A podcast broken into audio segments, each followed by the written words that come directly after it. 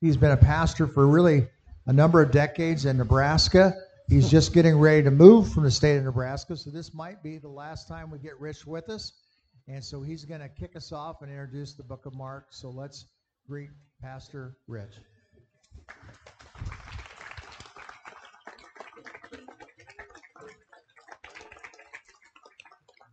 Yeah, thank you. Uh, it's good to be with you as always. Um, I was here four years ago, and uh, none of you were probably, but it was a highlight of my year at that time, and uh, I'm grateful to be back.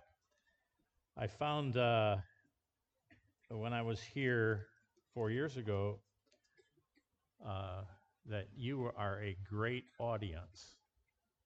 And so it's a delight for me to be here. Uh, my job today is to introduce the Gospel of Mark. And uh, so, what I'm going to do is actually give you the background material for the book. Now, when, whenever you read a book of the Bible, whenever you study a, a book of the Bible, you want to have a background information so that you have a framework for understanding what you're reading. And the background starts with the audience excuse me, the author, and then the audience, then the reason the book was written, and then the purpose for which it's written, so that you have uh, an understanding of why the author uh, wrote the book in the first place, and then what he intended in, in the audience when they read it. So we're going to cover those things, and we're going to get this framework for the Gospel of Mark so that as the next teachers come through the course of the year and you work your way through that study, you're going to be able to piece it all together as a cohesive unit.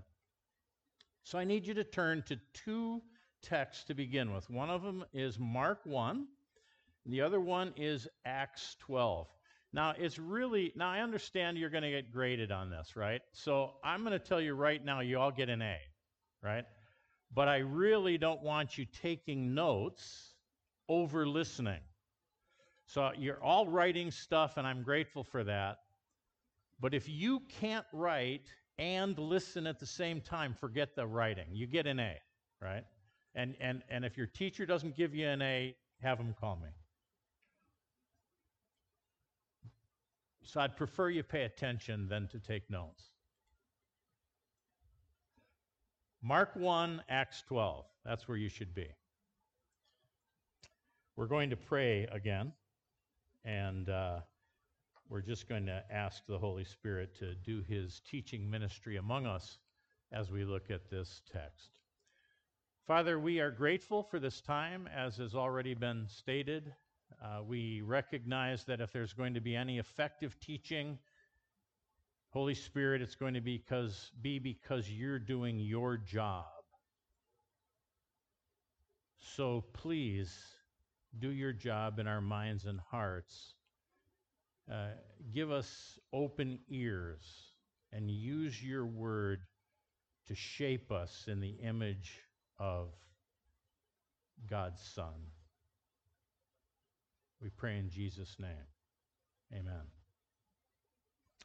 So if you look in Mark 1, if you look in the first verse, it's unlike many of the books of the Bible. If you were going to say, well, who's the author of the Gospel of Mark? Most books of the Bible are going to start with the author's name first. So it's going to start with Paul, an apostle, or Peter to the 12 tribes. It was customary for the author to give his name first, right? But in the Gospel of Mark, notice this the beginning of the gospel of Jesus Christ, the Son of God. And Mark does not name himself. So immediately, we know that the Gospel of Mark is anonymous. We, we, we can't say, well, he wrote this. But church tradition tells us that Mark wrote the Gospel of Mark, right? So it's church tradition that we rely upon to say the Gospel of Mark was written by Mark. Now, Mark was a common name. Uh, there were a bunch of different Marks. And we have to say, well, which Mark wrote it? And for that, we have to go to Acts 12. So if you look in Acts 12 and verse 12, Here's what it says When he realized this, this is Peter. We're going to read this story in a minute. He went to the house of Mary, the mother of John, whose other name was Mark, where many were gathered together and were praying. So Peter was in prison, as we're going to read. He, he gets released. He goes to the home of Mary, the mother of John Mark. In Peter's letter, first letter in chapter 5, verse 13, he's, he, he finishes the book by saying, the, the church in Babylon greets you, the church at Rome greets you, along with Mark, my son. So, we know Peter had a relationship with Mark. We knew he knew this guy named John Mark. And church tradition tells us that he's the one that wrote this book. So, uh, uh, uh, it says this Papias wrote this in about 120 AD.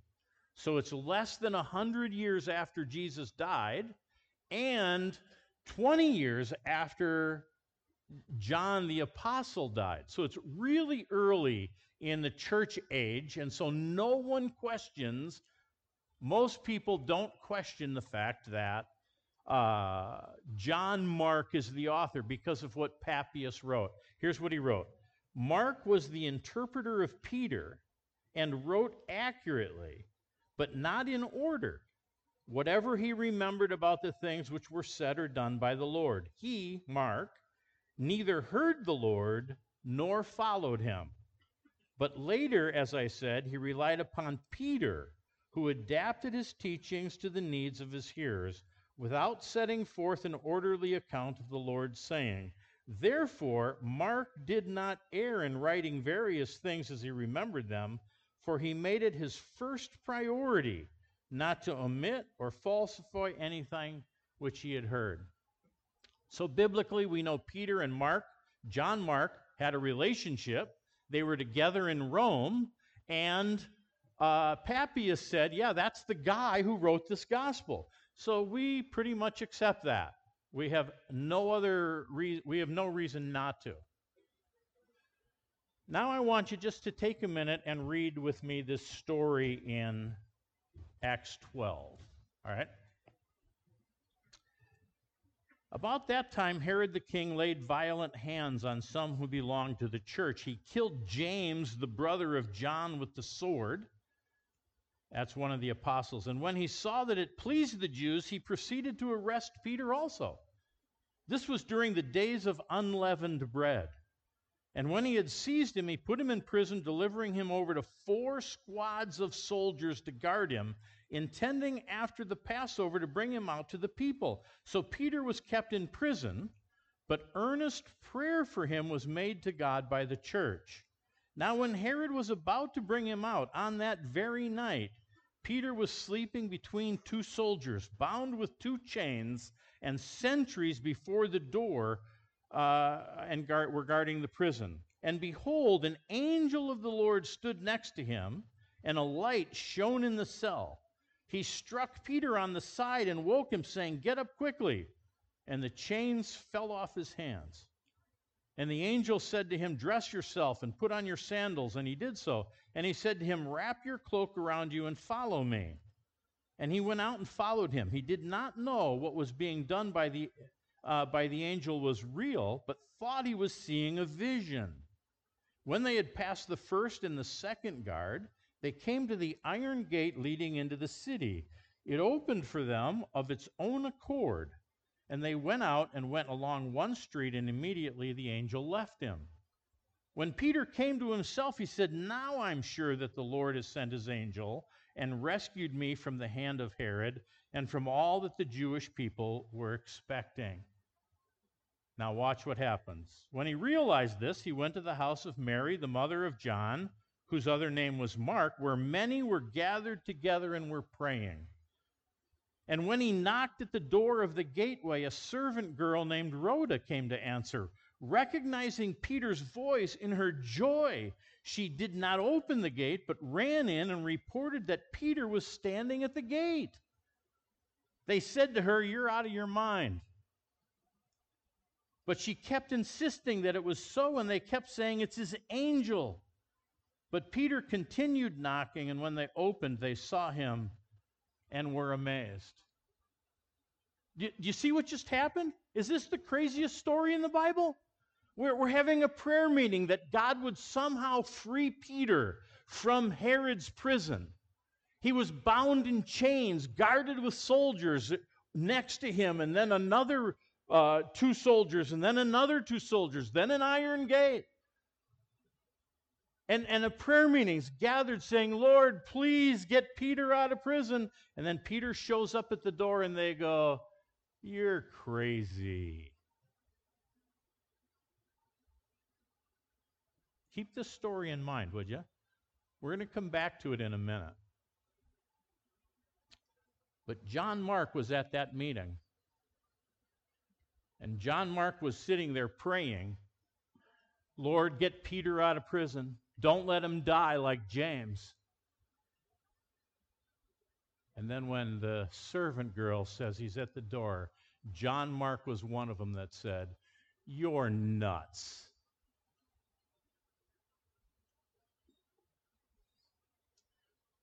That's the author.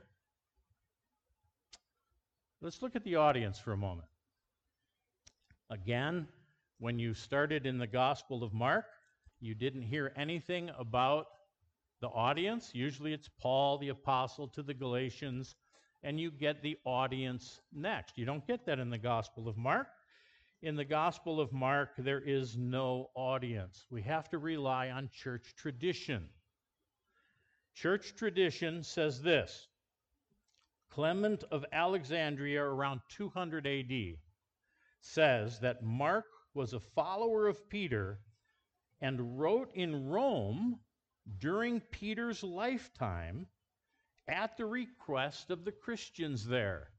Now, in 1 Peter, we saw that Mark was with Peter in Rome, and Clement says Mark wrote down Peter's words in Rome to Romans. And we believe the audience is Romans. Now, why is that important? I can tell you that it is important. Sometimes we misread the Bible because we think the Bible was written to us. I'm going to shock you with this statement, but it's still true. The Bible was not written to you, it was written to somebody else, and it was written for you. But it was written to somebody else. In this case, it was written to the Romans. And the Romans, that somebody else, they have a distinct mindset. They have a way of thinking that was particular to them. They, they, had, a, they had a culture. And Mark was writing this book to that culture. He was not writing it to your culture. So, what was the Roman culture like? What was their mindset? How, how, did they think? Well, to the Romans, a person of authority had status. Someone who had power among men was the one who held the glory and the honor among men. So the higher you rise among men, and the greater authority you have among men, the higher status you end up with. And therefore, people serve you. The, the, the, the, the highest have the most servants. The lowest are the servants. And they don't servants don't have servants. Servants serve everyone with a higher status. When, when Mark wrote the gospel, he was writing to the Roman mind. And the Roman mind said, number one, Romans are at the top of the heap. And then among the Romans, there's people with authority and they're the highest at the top of the heap, the most significant. So there's another story in the in the book of Acts where where Paul was preaching to a crowd of Jews and they were listening to him until he said this. He, he said, And then finally, God sent me to the Gentiles. And uh, as soon as he said that to this group of Jews, they started rioting and they wanted Paul to be killed because uh, the Jews and the Gentiles didn't get along, and the Jews in their mind were higher, and the Gentiles were excluded. And so the, the Roman authorities, the Roman centurion, uh, gathered Paul up and they were going to flog him. They were going to whip him. And Paul said, Isn't it wrong to rip, to, to flog a Roman before a trial and finding him guilty? And immediately the Roman centurion, uh, high up in the Roman army, a commander of a hundred, immediately he knew he had violated Roman law and he stopped the proceedings and he went to the uh, magistrates of the city and said, Wait a minute, this guy's a Roman citizen. And the Roman, the magistrates said, Oh no, we're in trouble now because we laid our hands on a Roman and a Roman is a man of status. See, in their mind, status was everything authority, power, glory, and honor among men. Now let's think back to the first story we read in Acts. John Mark is in this group of people praying that, that God would somehow get Peter out of prison. But they really didn't believe even God could get him out of prison because he was imprisoned by Rome. Roman authority had put him in prison. They had just killed James. Certainly, they're going to kill Peter too. And, and we should pray about it, but really, there's no authority higher than Rome. And then there was a knock on the door. And the servant girl goes in and says, Peter's here.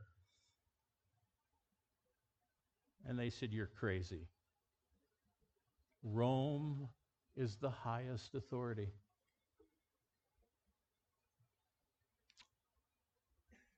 But there is an authority higher than God, isn't there? Excuse me, higher than Rome. And he proved it when Peter knocked on the door. And John Mark was impressed by that God. And I'd like to suggest to you that one of the things that probably never left Mark's mind was there's a higher authority than the Roman authority. And when I write my gospel, I'm writing to that mindset. All right, that's your author, and that's your audience. Let's talk now about the reason for writing.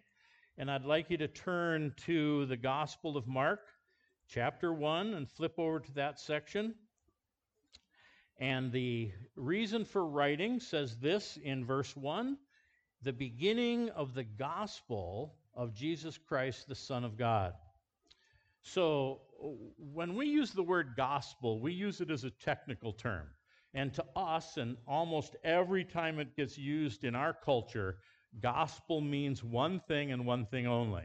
And the gospel is that Jesus Christ died on the cross for our sins according to the scriptures, that he was buried, and that was raised on the third day according to the scriptures. That's the gospel, right? And if we use the term gospel, that's what we mean, and that's what you understand, and it never gets used outside of that framework. But in the first century, that's not the case. In the first century, everybody had a gospel. So all the politicians had a gospel. So Herod had a gospel, and Caesar had a gospel, and everybody had a gospel. And it was their the way they were going to run the country or they were going to be mayor. It was their way of trying to get elected, if you will. So in our in our culture, it would be President's President Trump's gospel was make America great again. President Biden's gospel is build back better. And those phrases are their gospel, and they have these different things attached to it. Well, Jesus too had a gospel. It, it, it was his, his message for the people. That's Mark's reason for writing. Jesus has good news. And the good news of Jesus is that he can cleanse a sinner.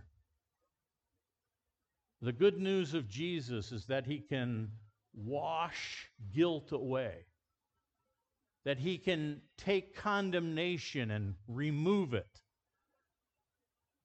and make you acceptable and right before a holy God. Let me tell you, that is good news for a sinner like me. But I can tell you this if someone could do that, They've got power beyond any power we have ever seen. If someone can take our sin and condemnation away and make us acceptable to a holy God, that is power beyond imagination.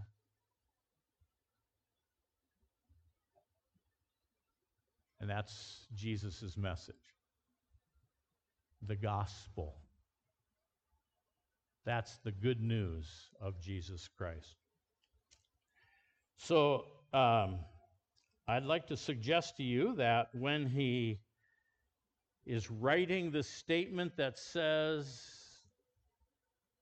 This is good news,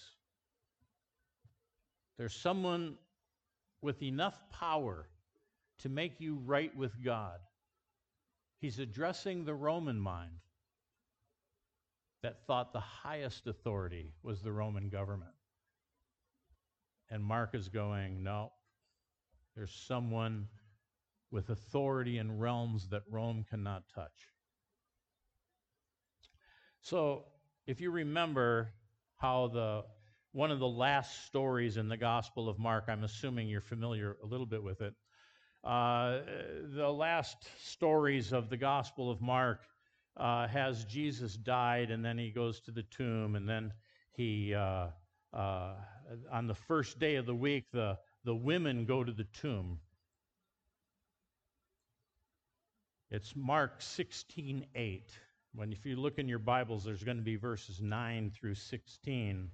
Uh, but we know those have been added later by a scribe that said, yeah, this book can't end that way. We have to add these verses on to the end because that's a terrible ending. So, what it said is the women went to the tomb, they found the tomb empty, and the women were terrified. That was the end of the book. And you go, it can't end that way. You can't have these people just terrified. Why did Mark end his book that way? Why did he end his gospel that way? Well, I'd like to suggest to you it's because of this. Who in the round world has the authority to conquer the grave? Who in the round world has the authority to, to conquer death? If someone has the authority and the power to actually transform the world so that we come alive from the dead, that's an authority beyond wildest imagination. And before that authority, you better be terrified. That is unlike any authority you've ever imagined. And Mark is writing to the Roman mind that says, oh no, real significance is authority in the world of men. And he wants to write in such a way that says, oh no, there is an authority beyond anything else. And you ought to be really terrified of that power. So you better listen to the gospel. That's his reason for writing. Now I'm going to move to the to the purpose. And this is probably the most significant thing that uh, I'm going to I'm going to uh, put on you today. Um, so I'd like you back in, in Mark 1, and I want to walk with you through this. The beginning of the gospel of Jesus Christ, the Son of God. So, what's his purpose for writing? His purpose for writing is to get you to see that Jesus Christ is the Son of God. But when he used the word Jesus Christ, he wasn't meaning his last, first and last name. So, we all know that Jesus' last name wasn't Christ, right? Jesus was his name, Christ is his mission. It's an assignment from God. It's Messiah. It means that he's the one who, who, who, who was promised in the Old Testament to come and bring salvation to the whole world. He's Jesus Christ, the Son of God. Uh, in the Romans 15, the Roman centurion at the overseeing the crucifixion of Jesus watches the events of the crucifixion of Jesus, and out of the Roman centurion's mouth comes the statement that says, Truly, this man is the Son of God. But in the Roman mind, that was backwards, that was upside down. The Son of God doesn't get crucified. Rome, uh, uh, people with authority People with glory don't hang on crosses. They don't get whipped. They don't get crowns of thorns slapped on their heads by a bunch of lowly soldiers. And yet, out of the Roman centurion's mouth comes the statement that John Mark opens his gospel with the beginning of the gospel of Jesus Christ, the Messiah, the one who's going to die on the cross, the Son of God. And in the Roman mind, those two things don't fit together. And they should shock you when you try to put them together. Because the Son of God died on a cross he laid aside his glory and he became a man and he humbled himself and became a servant, even to the point of death. And that is a shocking story. And if we didn't know the God of the Bible and if we didn't know Jesus, we would say those two things don't belong together. But we know God and we know Jesus. And Mark opens his gospel by saying, I want to tell you about these two things that belong together in one person. The greatest authority, the most significant of all, the Son of God, is the Christ. The one with the highest authority. is the servant Savior. And he's turning the Roman worldview on its head. He's turning it upside down. He does that in the first chapter. I'm going to walk you through this rather quickly because I'm, I'm running out of time, so please stay with me. I'm in verse 2. As is written in Isaiah the prophet Behold, I send my messenger before your face who will prepare your way, the voice of one crying in the wilderness, Prepare the way of the Lord, make his path straight. In Isaiah, it was prophesied that when the Savior came, when the servant of God came, he would have a forerunner, he'd have someone go before him and, and, and make the way straight. So do you know that when your politicians come and visit Nebraska, long before they ever get here, there's this, there's this team of people that come and they're forerunners. They prepare the way for the coming of the president or vice president or whoever. only big shots have forerunners. Only important people have forerunners. So when I before I got up to speak today, Gordon came up and said, "I want to introduce to you G, uh, Rich Peterson," but no one did that for him because in this setting, I'm the important one. Jesus had a forerunner. Now look. John appeared baptizing in the wilderness and proclaiming a baptism of repentance for the forgiveness of sins. That's John the Baptist. And all the country of Judea and all Jerusalem were going out to him and were being baptized by him in the river Jordan, confessing their sins. Now, John was clothed with camel's hair and wore a leather belt around his waist and ate locusts and wild honey. That doesn't fit, does it? The forerunner to Jesus Christ was a socially unfit man. He wore camel's hair clothing and ate locusts and wild honey. And you go, that doesn't fit. That's right, it doesn't fit. But this guy is serving someone with authority who's a servant, and that doesn't fit either. All right. then he preached, saying, Here's what John the Baptist said After me comes he who is mightier than I, the strap of whose sandals I'm not worthy to stoop down and untie. You see how the book opens? We're putting together in this one man this grand authority as the Son of God, who's also the servant Savior and his forerunner. He's a great guy. So he has a forerunner, and the forerunner says, This guy, I'm not even worthy to take his shoes off. That's how big that guy is. So, on the one hand, you have this guy with authority and power and might and status and significance among men. But he doesn't act that way. Notice how, how he's described in verse 12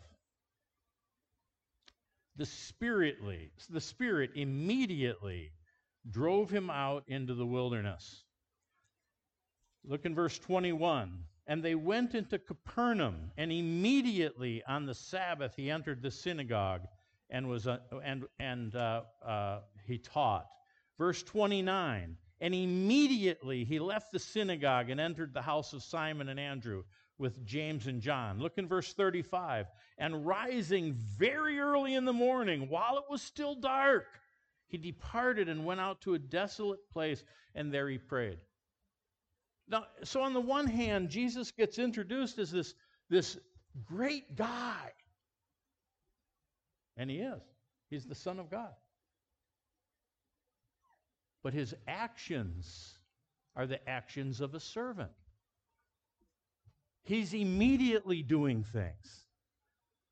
Uh, people of authority aren't bound by a clock. They have servants doing all that other stuff.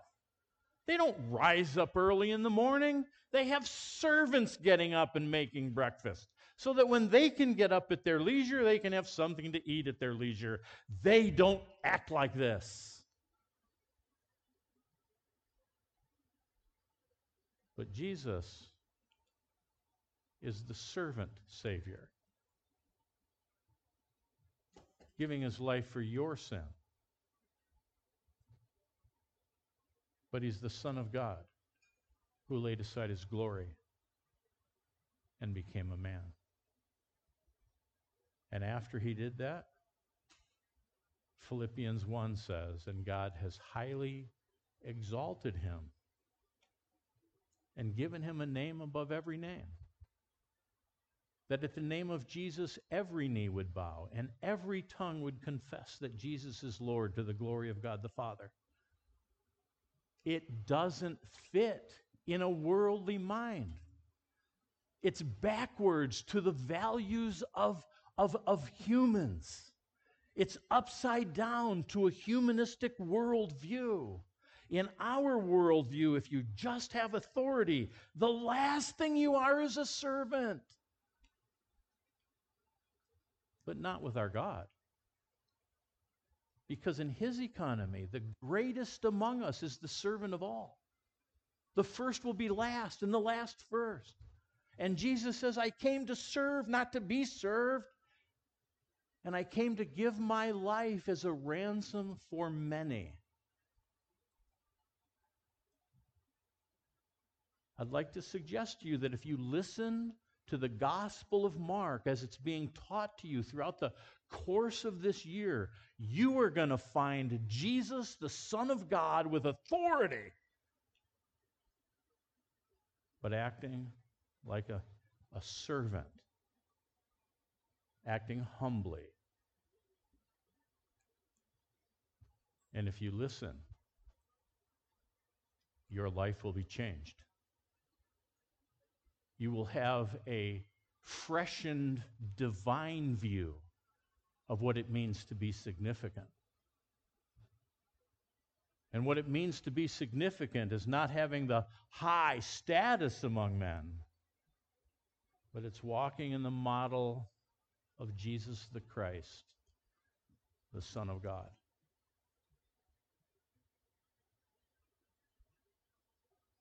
And God will exalt you. What are you going to learn as you study your way through the Gospel of Mark?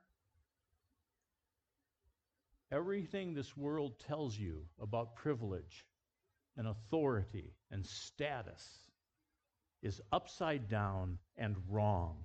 It's demonic, it's worldly. But divine wisdom comes at life completely differently. And if you listen, you will learn to come at life through the divine mind and not the mindset of America. Father, we thank you for the Gospel of Mark. We pray that you would take this book and, and impress it upon us. Help us to see Jesus rightly. Help us to see our lives rightly. And being found as human, have us humble ourselves and become servants in the mold of our Savior Jesus. We pray in Jesus' name. Amen.